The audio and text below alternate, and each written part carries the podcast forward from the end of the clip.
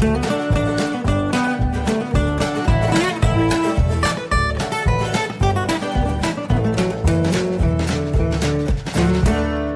willkommen zu Jörn Schaas Feinen Podcast Episode 16. Äh, ganz toll, dass ihr wieder dabei seid. Ich freue mich sehr. Äh, ja, es gibt eine Menge zu erzählen und ich äh, kann es heute mal in mehrere Themenblöcke ordnen. Ich fange an mit dem Thema Haus und Garten. Ähm, mein Erzfeind, meine Nemesis, der Löwenzahn, ist wieder da. Ich hatte ja ähm, in der vorletzten Ausgabe, also Nummer 14, darüber gesprochen, dass ich dem, dass ich mehr ähm, mehr Löwenzahn im Garten habe als Rasen und äh, dass ich dem beigekommen bin mit oder versucht habe beizukommen, indem ich den ganzen Kram da äh, einfach aussteche. Das hat nicht so hundertprozentig funktioniert, deswegen habe ich aus einer Videoanleitung in diesem Internet ein ähm, ja, also zumindest einen Tipp befolgt, nämlich die Blütenköpfe abzumähen, damit sich das nicht, damit die sich nicht zu Pusteblumen weiterentwickeln und sich der Löwenzahn nicht weiter verbreitet. Ähm, ja, stellt sich raus, es hat nicht so hundertprozentig funktioniert. Äh, sechs bis sieben Tage später war der Rasen wieder gelb, ähm, weil es eben doch einige Pflanzen gab, die sich durch Bodennähe dem Rasenmäher entzogen haben. Ich habe da zwar einige von ähm, entdeckt und, und händisch entfernt, aber man wundert sich, wie verdammt gut getarnt die Scheiße ist. Ähm, und deswegen war der Mist jetzt dann wieder da. Nun hatten wir aber äh, vor einiger Zeit, als ich äh, angekündigt hatte, bei äh, Toddy zur Garnelen Ausstellung zu fahren. Das hat dann kurzfristig doch nicht mehr geklappt, weil wir nämlich äh, einen Hilferuf bekommen haben von einem befreundeten Pärchen. Ähm, da hat sie sich von ihrem Typen getrennt. Die wohnen auch schon Guten Morgen, Molly. Ja, der Hund ist auch wach. Ähm, die wohnen auch schon seit einer Weile nicht mehr zusammen und dann ist ihnen eingefallen, dass äh, zum 1. Mai der Mietvertrag ausläuft und dass sie ganz schnell ihre Wohnung ähm, ausräumen mussten und entrümpeln mussten. Also das bisschen, was halt noch da war, so dieser übliche Kleinkram, der einem immer ähm, den Hals bricht bei Umzügen und bei Wohnungsauflösungen. Und äh, da sind wir also dann lieber hingefahren weil es eben darum ging, denen da ein bisschen zu helfen. Und wir haben so eine, ja, also ich habe mich mit Händen und Füßen dagegen gewehrt, dass wir irgendwas aus deren Keller mitnehmen, weil das alles Sachen sind, die bei uns auch nur rumstehen. Zwar möglicherweise ein bisschen dekorativer rumstehen als manche andere Sachen, aber sie stehen halt rum. Gut, ähm, die Herzdame hat mir, hat mich dann äh, runtergehandelt, sagen wir mal. Sie durfte zwei Sachen mitnehmen, die ich jetzt nicht, die nicht weiter relevant sind in diesem Moment. Ähm, und und äh, eigentlich durfte sie drei Sachen mitnehmen. Nur die eine, die war dann vordergründig für mich, nämlich so ein Löwenzahn-Ausstech-Dingsbums von Gardena. Ähm, zumindest glaube ich, dass es Gardena ist vom, vom Produktdesign her und von der Farbe des Griffs. Das ist so ein 80 Zentimeter langes Rohr ungefähr, circa. Ähm, da, das ist hohl und läuft unten ein bisschen spitz zu und dann hat man so ein kleines Plastikding, wo man drauf treten kann und oben noch einen Griff. Äh, und so soll man also dieses Rohr auf die Löwenzahnpflanze aufsetzen und dann in den Boden reintreten. Ähm, und dann soll das angeblich die Pflanze mit samt der Wurzel dann ausstechen. Äh, ob es genau, ob es wirklich funktioniert, weiß ich nicht, denn die Pflanze schiebt sich dann in dieses Rohr rein und man kriegt es da eigentlich nicht mehr raus. Ähm, und vor allem hinterlässt es äh, ziemlich fiese Löcher. Also ich habe das jetzt mal ausprobiert und mal mal versucht, äh, zumindest einige Löwenzahnpflanzen zu entfernen. Und das Ergebnis ist, dass ich jetzt so einen kleinen Gartengauder habe. Also mein ähm, mein, mein Rasen ist da doch sehr löchrig jetzt. Da hat man so ein zwei Euro großes Loch einfach im Erdboden. Das ist natürlich wenig dekorativ. Es gibt zur Sicherheit, falls ihr euch dafür interessiert, ähm, ein Foto davon vom Ergebnis ähm, auf meinem Blog in den Show Notes. Ähm, ja, dann ganz großartig äh, weiter zum Stichwort Gartenarbeit. Ähm, wir haben hier bei uns am Haus nur eine kleine Biomülltonne mit 60 Litern Fassungsvermögen. Das ist ungefähr, ja, 60 Liter sind ungefähr zwei Drittel dessen, was ich bei einem normalen Rasenmähdurchgang an Grasschnitt habe. Und dementsprechend, um, um das jetzt trotzdem beseitigen zu können, ähm, hat sich der örtliche Abfalldienstleister etwas Tolles einfallen lassen, nämlich Abfallsäcke für Gartenschnitt. Ähm, das sind 60 Liter Säcke aus ziemlich dickem Papier, die man im Supermarkt kaufen kann für 1,50 und bei der nächsten äh, Müllabfuhr stellt man die einfach neben die Biotonne und mit diesen 1,50 hat man dann auch schon gleich die zusätzliche Abfuhrgebühr bezahlt. Das ist ganz toll. Funktioniert auch super. Ähm, und die kaufe ich mir jetzt immer, wenn ich den Rasen mähe, ähm, damit ich eben die, die eigentliche Mülltonne ähm, leer halten kann. Ähm, ich habe auch schon gleich was gelernt mit diesen Dingern, nämlich dieser Sack stand halt auf der Terrasse, war schon ziemlich voll äh, und es waren noch ein paar Tage bis hin zur, zur nächsten Müllabfuhr, habe ich gedacht, Mensch, bevor ich jetzt die 20 Meter zur Mülltonne laufe mit dem Biomüll aus der Küche, laufe ich doch einfach äh, in den, äh, auf die Terrasse und, und tu den da rein. Ähm, und das ist ein ganz einfacher Weg, eine unfassbar dekorative Ameisenstraße auf die Terrasse zu zaubern, habe ich gelernt bei der ganzen Geschichte. Ähm, denn die Viecher sind doch, äh, ja, also die haben es tatsächlich geschafft, über einen, einen relativ großen Weg hinweg ähm, mitzukriegen, dass da so ein paar Küchenabfälle ähm, in dem in dem Biosack sind und haben sich also schön einen Weg gebaut über die Terrasse, äh, also durch weite Teile des Gartens, über die Terrasse rüber, den Sack hoch und in den Sack rein und sind da also ähm, ja immer hin und her gewandert. Das war nicht so cool. Ähm, ist zum Glück auch erst am Tag vor der Müllabfuhr passiert, dann war es nicht ganz so schlimm. Äh, aber nervig ist es natürlich trotzdem. Ja, gut. Wieder was gelernt, wie gesagt. Das Zeug ist also wirklich nur für Gartenabfall und sollte nicht für Küchenabfälle benutzt werden. Das ist ganz blöd, das macht man nicht. Ähm, ja, und äh, letzter Punkt zum Thema Haus und Garten. Es äh, gab neulich Wildschweinfilet. Das war ja eine geile Scheiße. Ähm, äh, haben wir geschenkt, habe ich geschenkt bekommen von ähm, einem, einem Pärchen. Ähm, da singt sie, sang sie in einem der Chöre, den die Herzdame geleitet hat. Ähm, und die haben uns schon immer versorgt mit, mit selbstgelegten Eiern, hätte ich beinahe gesagt. Also mit Eiern von den eigenen Hühnern. Ähm, und die haben also einen, einen kleinen Bauernhof. Ähm, und er geht eben auch jagen und hat dann äh, so ein kleines, so, so einen kleinen Hofverkauf für Wildfleisch äh, mit ähm, auf dem Hof. Und äh, da hat sie dann irgendwann mal äh, so ein paar äh, Wildburger mir mitgegeben und auch zwei eingefrorene Filetstücke vom Wildschwein. Und die habe ich jetzt neulich auf den Grill getan. Ich hatte das eine ganze Zeit im, im Tiefkühler, weil ich einfach Sorge hatte, es nicht richtig zubereiten zu können. Und äh, jetzt neulich hatte ich Besuch äh, zum Grillen und da habe ich gesagt, Mensch, äh, scheiß drauf, äh, bevor ich jetzt noch irgendwie groß in den, in den Laden fahre und irgendwo gucke, das war nämlich auf dem Sonntag, ähm, wo ist hier in der Nähe Bäderregelung und dann nicht irgendwie, ach nee, hatte ich keine Lust. Also habe ich das Zeug aufgetaut und das war ja vielleicht so lecker. Mein lieber Schwan, das war richtig klasse. Ich habe da gar nicht viel mit gemacht, wirklich nur auf dem Grill gebraten, anschließend Pfeffer, Salz drauf. Ähm, das war eine Weltsensation. Kräuterbutter dazu. Oh. Also ich möchte jetzt viel mehr Wild grillen, äh, habe ich da äh, damit beschlossen. Habe auch schon einen Laden hier äh, direkt um die Ecke, äh, wo es äh, auch Wild aus eigener Jagd gibt. Ähm, das kann ich nur jedem empfehlen. Also wer da äh, also auch gerne mal zum Ausprobieren. Ich kannte das vorher auch nicht, habe vorher eigentlich noch nie wirklich Wild gegessen. Ähm, Klingt auch doof, ne? Ich habe noch nie wild gegessen. Nee. Ähm, das unbedingt mal probieren. Das lohnt sich wirklich. Das ist ganz, ganz lecker. Ähm, und das ist auch gar nicht so schwer zuzubereiten. Man muss da einfach sich rantrauen. Äh, gearbeitet habe ich viel diese Woche. Ähm, zum einen, also das, das Spannendste war eigentlich gestern. Da war ich in Brunsbüttel auf dem Landesparteitag der schleswig-holsteinischen Grünen. Ähm, das war total schräg. Also ich habe ja noch nie von einem Landesparteitag äh, berichtet. Ähm, das war also eine Premiere für mich. Und ähm, dann auch noch gleich von den Grünen. Und das war, ähm, wie gesagt, es war total schräg, weil da halt ähm, auch so viele Klischee-Grüne rumlaufen. Also Frauen weit jenseits der 40 mit Dreadlocks, also Typen in mit langen Haaren und und und Wollpulli, so das klassische Klischee, was man eben von diesen alt-hippie-grünen Menschen hat.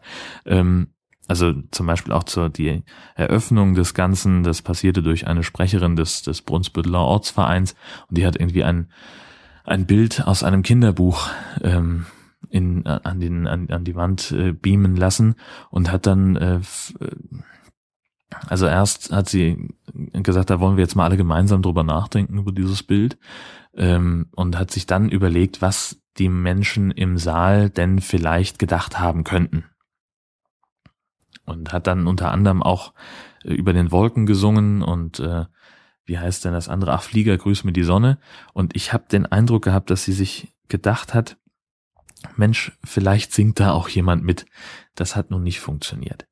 Ähm, und dann hat sie noch ihre eigene Interpretation dessen, was äh, das diese Person in dem, in, also es war halt so, so, so eine Landschaftsaufnahme und oben in der Ecke war so ein, so ein kleines Flugzeug mit einem kleinen Mädchen drin und die hat dann überlegt, äh, was diese Person in dem Flugzeug vielleicht denken könnte äh, und hat das also auch so ein bisschen nachgespielt mit ausgebreiteten Armen, ist sie so ein bisschen im Kreis gelaufen und hat gedacht, huh, der Nordostseekanal, yay, die Elbe. Also das war sehr, sehr, sehr schräg. Das hat mich, hat mich ein bisschen verstört. Ähm, ja gut, es war dann, also ja, ansonsten war es halt das normale journalistische Tagesgeschäft, äh, darüber zu berichten, was da so los war. Und tatsächlich war es mein erster halber Fernseheinsatz, ähm, denn ich hatte dann am Vortag einen Anruf bekommen, äh, ob ich nicht auch fürs Fernsehen einen kleinen 40-sekündigen Nachrichtenfilm realisieren könnte zum Thema. Und ähm, das war dann so ein bisschen schwierig, weil sich das äh, mit der mit der Bestellung aus dem Hörfunk überschnitt. Die äh, Radiokollegen wollten nämlich von mir was für 12 und was für 17 Uhr haben. Ähm, und dementsprechend spät wäre ich also in Brunsbüttel losgekommen, hätte den Film auch in Kiel schneiden müssen. Und äh, das war mir dann zu hektisch, weil von Brunsbüttel nach Kiel muss man halt mal ungefähr zwei Stunden Fahrt rechnen, ähm, gerne ein bisschen mehr.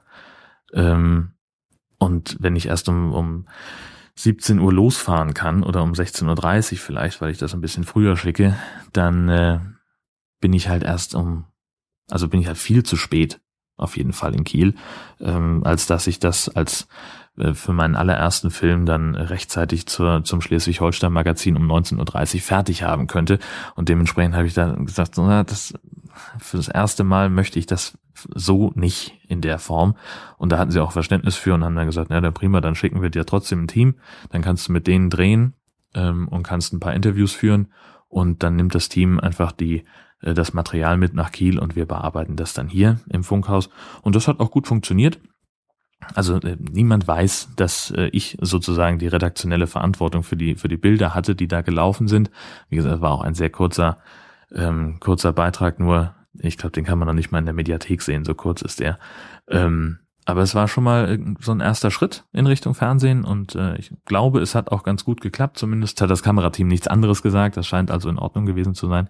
Ähm, und ja, der Film, mein Gott, ne, der war dann, ähm, der lehnte sich daran an, was ich für den Hörfunk berichtet habe und war, also ich war zufrieden. Aber ich habe ja auch, wie gesagt, nichts damit zu tun gehabt. Ja, ansonsten äh, Thema Arbeit hatten wir auch noch, haben wir noch einen kleinen Betriebsausflug gemacht. Ähm, und zwar ist es ja so, dass der NDR seine Sender selber betreibt. Die, Groß äh, die Privatradios mieten sich irgendwo ein, äh, bei der Telekom oder auch mal bei den öffentlich-rechtlichen. Aber der NDR oder alle ARD-Hörfunkanstalten betreiben ihre Sender selbst.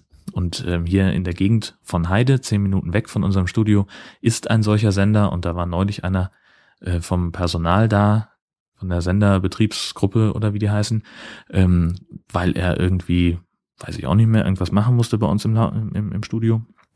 Und er hat gesagt, Mensch Leute, ihr kennt das doch bei uns gar nicht. Kommt doch mal vorbei, guckt euch das doch mal an.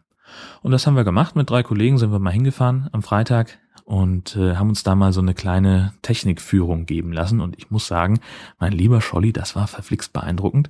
Ähm, also erstmal allein dieser Sendemast, 140 Meter hoch, hätte ich nicht gedacht. Ähm, ich hätte jetzt so geschätzt, ungefähr 60, 70. Ähm, das war also schon mal eine relativ imposante Erscheinung. Und dann ähm, natürlich die ganzen, also von der Technik selber sieht man nicht viel. Das sind solche Schaltschränke. Ich habe da ein Foto von ähm, im Blog. Ähm, da könnt ihr mal gucken.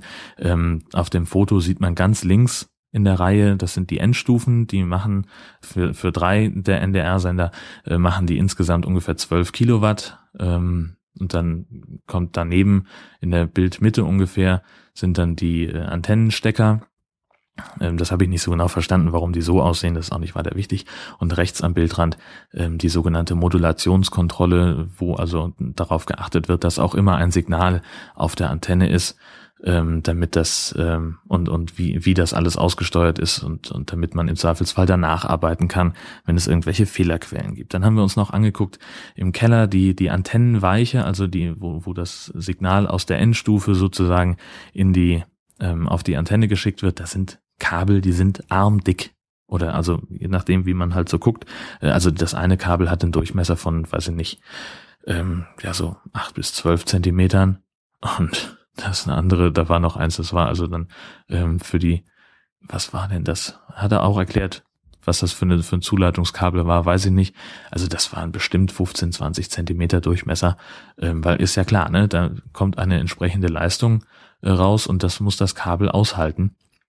Aber das, hätte, das hätte ich auch alles nicht erwartet, dass das so dick ist. Und da liegen also die zwei Kabel, weil dieser, dieser Sendemast, das sind im Prinzip zwei Antennen, ähm, die obere und die untere Hälfte, die gleichzeitig arbeiten. Und dementsprechend gibt es also zwei elektrisch identische Kabel. Das heißt, die sind jeweils 180 Meter lang und die Länge haben sie abgestimmt auf, also das ist maximal eine drei Millimeter Unterschied auf dieser Strecke von 180 Metern. Und jedes dieser beiden Kabel kostet irgendwie 200.000 Euro. Also, pff, das war, das war ziemlich krasser Tobak. Ja, und dann halt noch so der, der kurze Blick in die, in den Generatorraum. Ähm, der Rundfunkstaatsvertrag sieht vor, dass der NDR ähm, auch in, in Krisenzeiten noch senden kann. Das heißt, wenn ähm, alle rundherum keinen Strom mehr haben, dann sendet der NDR weiter. Und dieser Sender hat einen Dieselgenerator, der das ermöglicht, ähm, der, ich glaube, 20 Tage völlig autark senden kann. Da so lange, so, so viel Sprit haben die vorrätig. Ähm, das ist also kein Problem. Und auch die, also einen ähnlichen Generator gibt es im Funkhaus in Kiel, dass also das Programm auch tatsächlich dann ähm, auf die Antenne kommen kann das, also ich fand's wahnsinnig beeindruckend ähm, und ähm, ja, das war ein echtes, ein echtes Highlight in dieser Woche.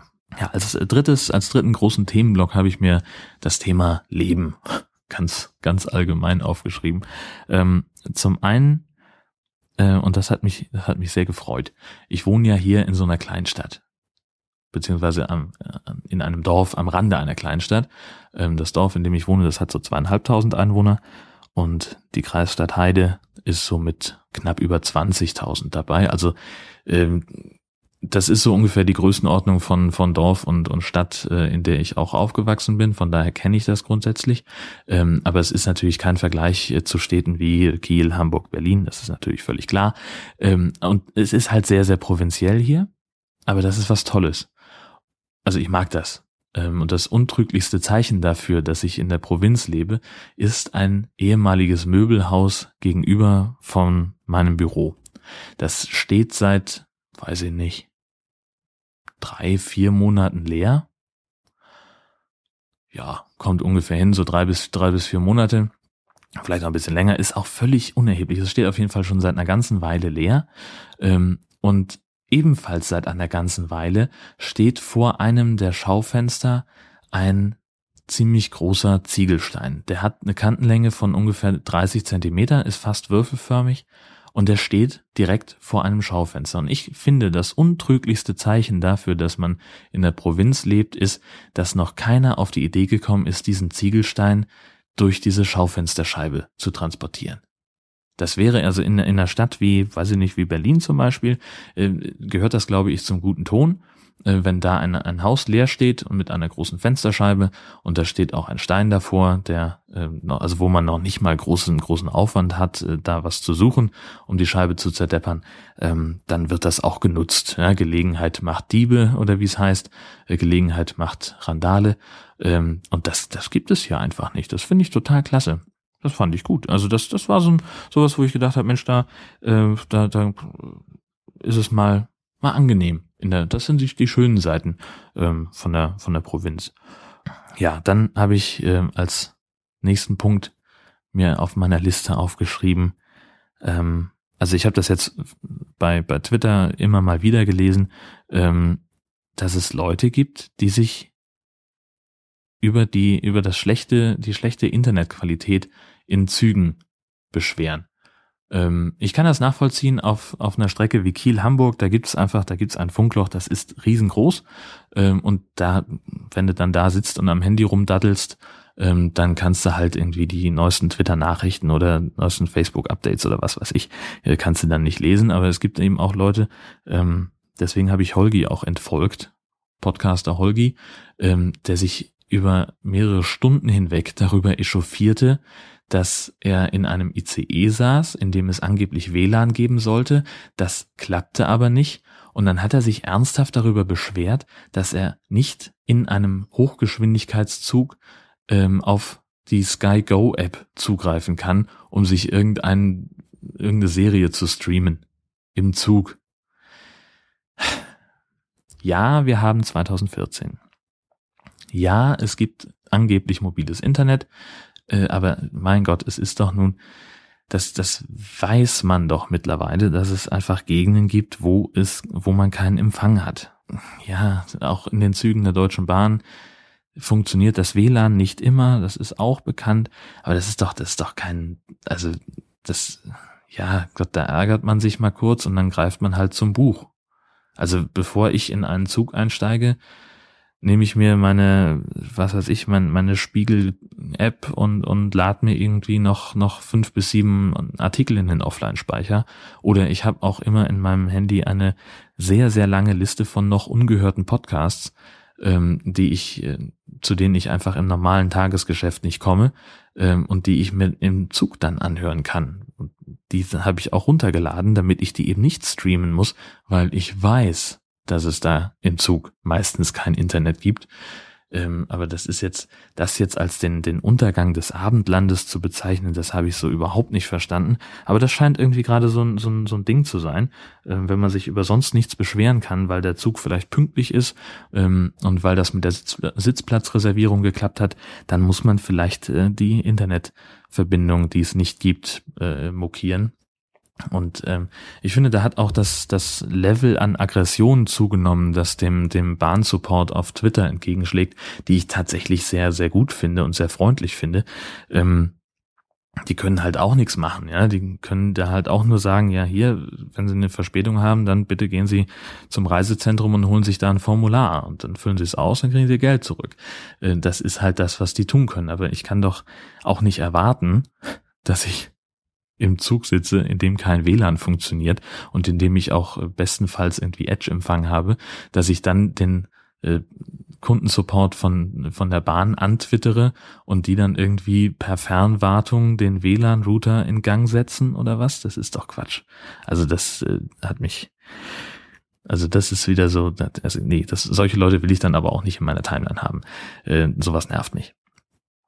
Weil, also das gehört einfach zum, zum gesunden Menschenverstand äh, und vor allem zum täglichen Lebensrisiko dazu, dass man mal irgendwo kein Internet hat.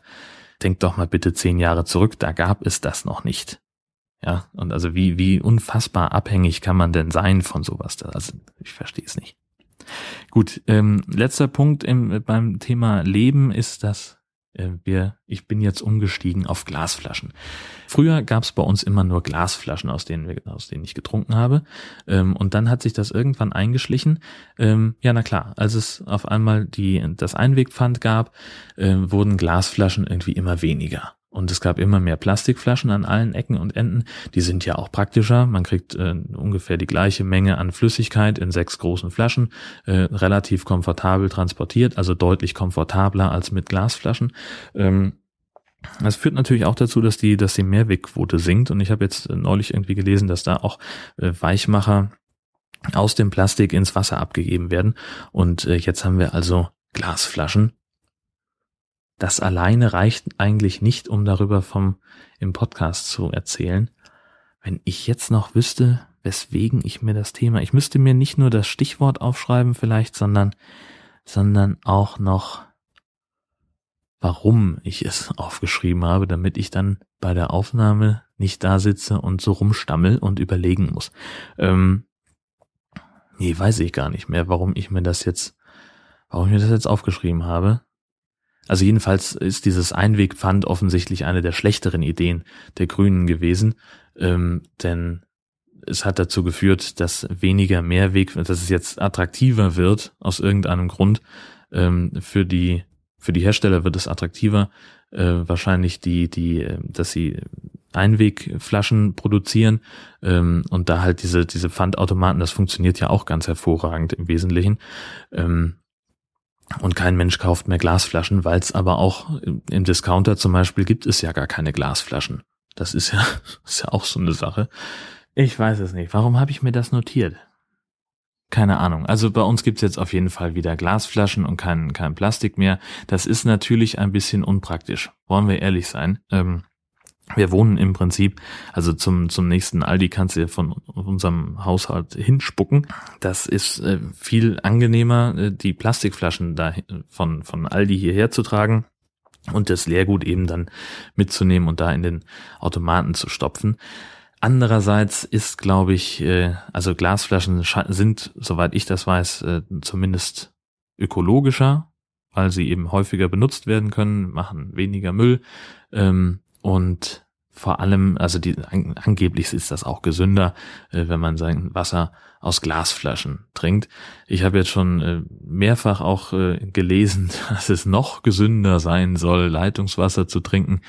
Äh, und das dann, also erst, abgesehen davon, dass ich sprudelndes Wasser präferiere, ähm, möchte ich, also natürlich trinke ich auch mal Leitungswasser, aber ganz ehrlich, ich habe mal vor einiger Zeit, also abgesehen davon, dass ich einen Bekannten habe, der, der äh, Gaswasser scheiße gelernt hat und äh, der strikt davon abrät, Leitungswasser zu trinken, äh, habe ich auch mal irgendwann mitgeholfen, ähm, bei einer Sanierung von einem Haus und da haben wir die Wasserleitungen rausgerissen und die sahen so eklig aus, dass man eigentlich nicht dauerhaft Leitungswasser trinken möchte. Ähm, das ist natürlich noch einfacher, als sich irgendwas in die Wohnung zu schleppen, aber also ich habe da auch ähm, vorhin noch mal ein bisschen rumgegoogelt und da ist genau so eine eine Geschichte äh, von einer fiktiven Frau, die äh, sich von ihrem Freund getrennt hat. Also das halt irgendwie so eine Art Kolumne oder so.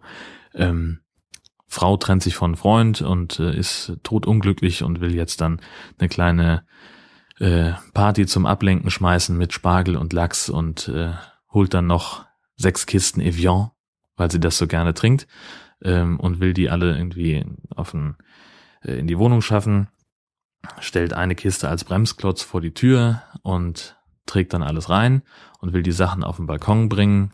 Äh, und da stehen aber noch acht leere Kisten. Da stellt sie wieder eine als Bremsklotz vor die Tür. Die war aber nun leer und der Wind weht die Balkontür zu. Sie, und sie kommt nicht mehr rein. Und erst als ihre Freunde abends kommen durch die offene Haustür, Wohnungstür, können sie die Dame dann befreien und die hat natürlich noch nichts vorbereiten können, weil sie ja auf dem Balkon festsaß. Das ist die schwachsinnigste Geschichte, die ich überhaupt jemals gelesen habe. Ähm, und dann kommt der Autor oder die Autorin, weiß ich nicht mehr, ähm, auch noch aus der aus dem Knick mit dem Satz: äh, Warum schleppt sie denn auch acht Kisten Evian auf den, äh, in den siebten Stock, äh, wo das Wasser doch aus der Leitung sprudelt und das ist doch viel besser und viel gesünder, weil es noch viel strenger kontrolliert wird als äh, das, was in den Mineralwasserflaschen drin ist. Das stimmt auch. Trinkwasser wird in Deutschland sehr stark kontrolliert, aber eben nur im Wasserwerk und nicht auf dem Weg bis zum Wasserhahn in der jeweiligen Wohnung. Aber darüber wollte ich ursprünglich überhaupt nicht sprechen. Als ich mir das Thema aufgeschrieben habe, hatte ich noch einen ganz anderen Ansatz, wie ich dazu, ich weiß es nicht mehr. Äh, überspringen wir das doch einfach. Vielleicht fällt es mir in der nächsten Woche wieder ein. Dann werde ich das einfach an dieser Stelle nochmal zum Besten geben. Nee, ich weiß es wirklich nicht mehr. Gut, äh, aber diese, diese Geschichte, wenn ich die nochmal finde, dann verlinke ich die in den Shownotes, weil die so, die war so galoppierend dämlich. Äh, das geht gar nicht. Also dieses, das, das ganze Setup der Geschichte war dumm, ähm, weil letztlich eine Balkontür, ne, wenn die zuschlägt, dann fällt die ja nicht ins Schloss, dann drückt man die wieder auf. Aber vielleicht war die, also vor allen Dingen, wenn da eine Kiste Wasser dazwischen steht, dann, das muss mir erstmal einer zeigen, was das für eine Balkontür ist, die das hinbekommt. Aber gut, das, ähm, wie gesagt, das sollte eigentlich nicht das Thema sein, aber egal. Ähm, ja, dann kommen wir zur, zur Titelstory. Ähm, Jörn Schaas feiner Podcast Folge 16 heißt ja Eurovision Song Contest. Ähm, ich mag den ESC nicht. Ich gucke mir das nicht an, mir ist das irgendwie, also nee. Ich habe das mal geguckt, irgendwie vor, weiß ich nicht, wann war denn das? Vor zehn Jahren oder was, als, als Texas Lightning angetreten sind, da war ich gerade mit einer Freundin in Dublin und da haben wir es, da lief das in einem Pub. Und da haben wir so ein bisschen mitgeguckt, das, also der Fernseher war stumm geschaltet, äh, aber es lief halt und wir haben da so ein bisschen hingeschielt vom Tresen aus äh, und haben auch da für Texas Lightning dann von Irland aus angerufen. Das waren die, die, ich glaube, was waren das denn damals? Sechs Punkte aus Irland, das waren wir. Ähm, und äh, aber seitdem habe ich das nicht mehr wirklich verfolgt und und auch gar nicht mehr geguckt.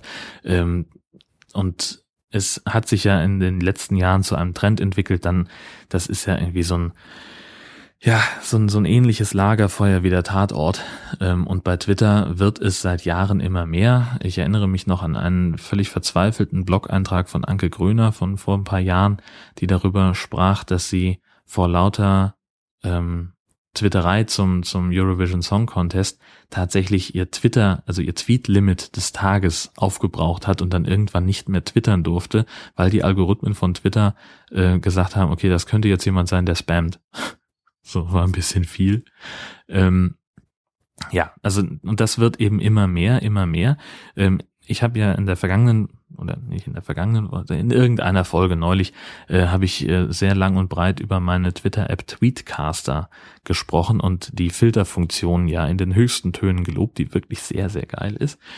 Ähm, und dementsprechend früh habe ich auch äh, sämtliche äh, Song Contest äh, bezogenen äh, Hashtags weggefiltert und das ist, das war ziemlich, ziemlich spannend, denn ähm, also Tweetcaster nennt diese Funktion Zip-It und äh, bei allen ausgefilterten, bei allen äh, ausgeblendeten Tweets ähm, kommt, wird dann so ein Reißverschlusssymbol eingeblendet und eine kleine Zahl, aus der hervorgeht, wie viele Tweets mit Hashtags von der Blockliste oder mit Blockkriterien äh, da jetzt dann verborgen sind. Man kann das nicht nachvollziehen, also man kann, kann jetzt leider nicht draufklicken äh, und sehen, welche Tweets das sind, weil ich das ja auch nicht will, sondern wenn ich draufklicke, dann komme ich nur zur, zur Liste der gemuteten ähm, Hashtags. Und das war insofern spannend, als dass wirklich sehr, sehr viele Reißverschlüsse äh, da zu sehen waren und dass da auch dann irgendwie stand, ja, hier sind jetzt 20 Tweets verborgen. Da ich gedacht, okay, das wird wahrscheinlich Song Contest mäßig äh, bezogen sein was mich gestört hat, war, dass es halt so unglaublich viele Leute gab, die über den ESC getwittert haben, ohne das Hashtag zu benutzen. Das heißt, die, ich musste das sehen, ich konnte das nicht wegfiltern. Ähm, und tatsächlich gab es kein anderes Thema in meiner Timeline als diesen verdammten Eurovision Song Contest. Ich folge 300 Leuten ähm, bei Twitter, weil das einfach eine Zahl ist, die man noch gut, wo man noch gut mitlesen kann, wo es nicht so an einem vorbeirauscht. Also ich hatte mal eine Zeit, da waren es irgendwie 500 und da habe ich das, dem, das, dem konnte ich einfach nicht folgen. Also ich möchte ja gerne auch lesen, was die Leute schreiben und möchte zumindest ähm, die die Chance haben, das inhaltlich zu erfassen. Und deswegen ist so 300 das Maximum bei mir. Und es gab aber nichts anderes als nur Eurovision Song Contest. Also vielleicht habe ich meine Timeline falsch zusammengestellt. Die Eurovision Twitterer äh, von der ARD haben gestern Abend noch vermeldet, es gab fünf Millionen Tweets zum Thema Eurovision Song Contest. Gefühlt waren die alle in meiner Timeline dem, dem konnte ich nicht mehr beikommen mit irgendwelchen technischen Hilfsmitteln. Ich, und ich wollte mich davon einfach nicht noch weiter belästigen lassen und dementsprechend habe ich dann völlig frustriert ähm, das Handy zur Seite gelegt, äh, weil auch bei Facebook sah es nicht anders aus.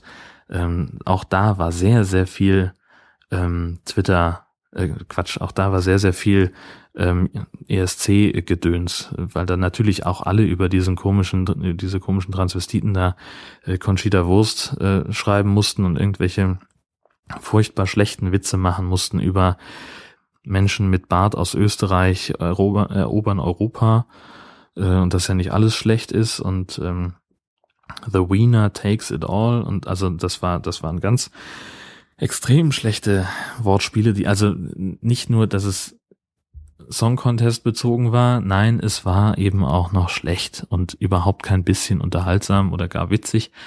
Ähm, und das hat mich doch sehr geärgert gestern Abend, ähm, denn ich wollte eigentlich nur ein bisschen Ablenkung haben. Was heißt Ablenkung? Aber so, so ein bisschen, seitdem ich twittere, habe ich eine verdammt kurze Aufmerksamkeitssperre. Äh, auf, Aufmerksamkeitsspanne heißt das natürlich. Ähm, seitdem ich twittere, kann ich noch nicht mal die Tagesschau durchgucken, ohne auf mein Handy zu gucken und, und, und Tweets zu lesen. Ich muss da echt mal irgendwas dran tun. Ähm, so ein bisschen, also nebenbei Beschäftigung. Ähm, und wir haben gestern nämlich Wolverine Weg des Kriegers geguckt. Ähm, und da wäre es nett gewesen, einfach ein bisschen bei Twitter mitzulesen. Aber wie gesagt, es hat keinen keinen Spaß gemacht, weil es alles und ausschließlich nur um den Eurovision Song Contest geht. Ich habe noch nicht geguckt, was der, was das Ding für eine Quote hatte. Die muss immens gewesen sein. Mir fällt kein kein Event ein, äh, wo es nicht zumindest ein paar andere Tweets gegeben hätte, wo es nicht zumindest ein paar Sachen gegeben hätte, ähm, die in der in meiner Twitter Timeline darüber hinaus stattgefunden haben hätten. Das war wirklich Wahnsinn und ich werde jetzt schon, ähm, ich verfluche jetzt schon innerlich den, den Eurovision Song Contest vom kommenden Jahr, wenn Conchita Wurst dann in Österreich, in Wien, den äh, Titel verteidigen muss. Ähm, das wird nicht schön. Vielleicht nehme ich da Urlaub, vielleicht lege ich da mal eine Offline-Woche ein. Denn das Tweet-Aufkommen, was an einem Abend jetzt also das ist ja eine, eine Steigerung, die sich, ne, das hat sich ja über Jahre hinweg dahin entwickelt. Äh, das muss ja dann nächstes Jahr äh, über mehrere Tage dann andauern, dieses Feuerwerk. Äh, da habe ich so überhaupt keine Lust drauf. Gut, an dieser Stelle höchstens noch der Hinweis auf die High Alarm Vorschau ähm, auf dem auf highalarm-podcast.de veröffentliche ich ja einmal im Monat eine Vorschau auf die ähm, High-Trash-Filme, die im Free-TV und im Pay-TV zu, zu sehen sein werden. Und da macht euch bitte schon mal einen Knoten ins, äh, in den Festplatten-Receiver für den 27. Mai, denn da läuft auf RTL Nitro, die haben ja gerade den, den High Mai ausgerufen mit ganz vielen Dokumentationen ähm, und High-Filmen. Äh, leider nur mit einem trashigen Film, nämlich mit High Alarm auf Mallorca. Und der kommt am 27 um 20.15 Uhr auf RTL Nitro. Wie gesagt, das steht auch alles nochmal auf highalarm-podcast.de. Wie gesagt, das nur so als kleiner Fernsehtipp. Ich glaube, auch wenn man sich nicht für High-Trash-Filme interessiert, dann ist dieser Film durchaus sehenswert. Ich kann das nur jedem ans Herz legen, äh, sich das schon mal vorzumerken. Ansonsten wünsche ich euch eine ganz tolle Woche, sage vielen Dank für eure Aufmerksamkeit und bis bald.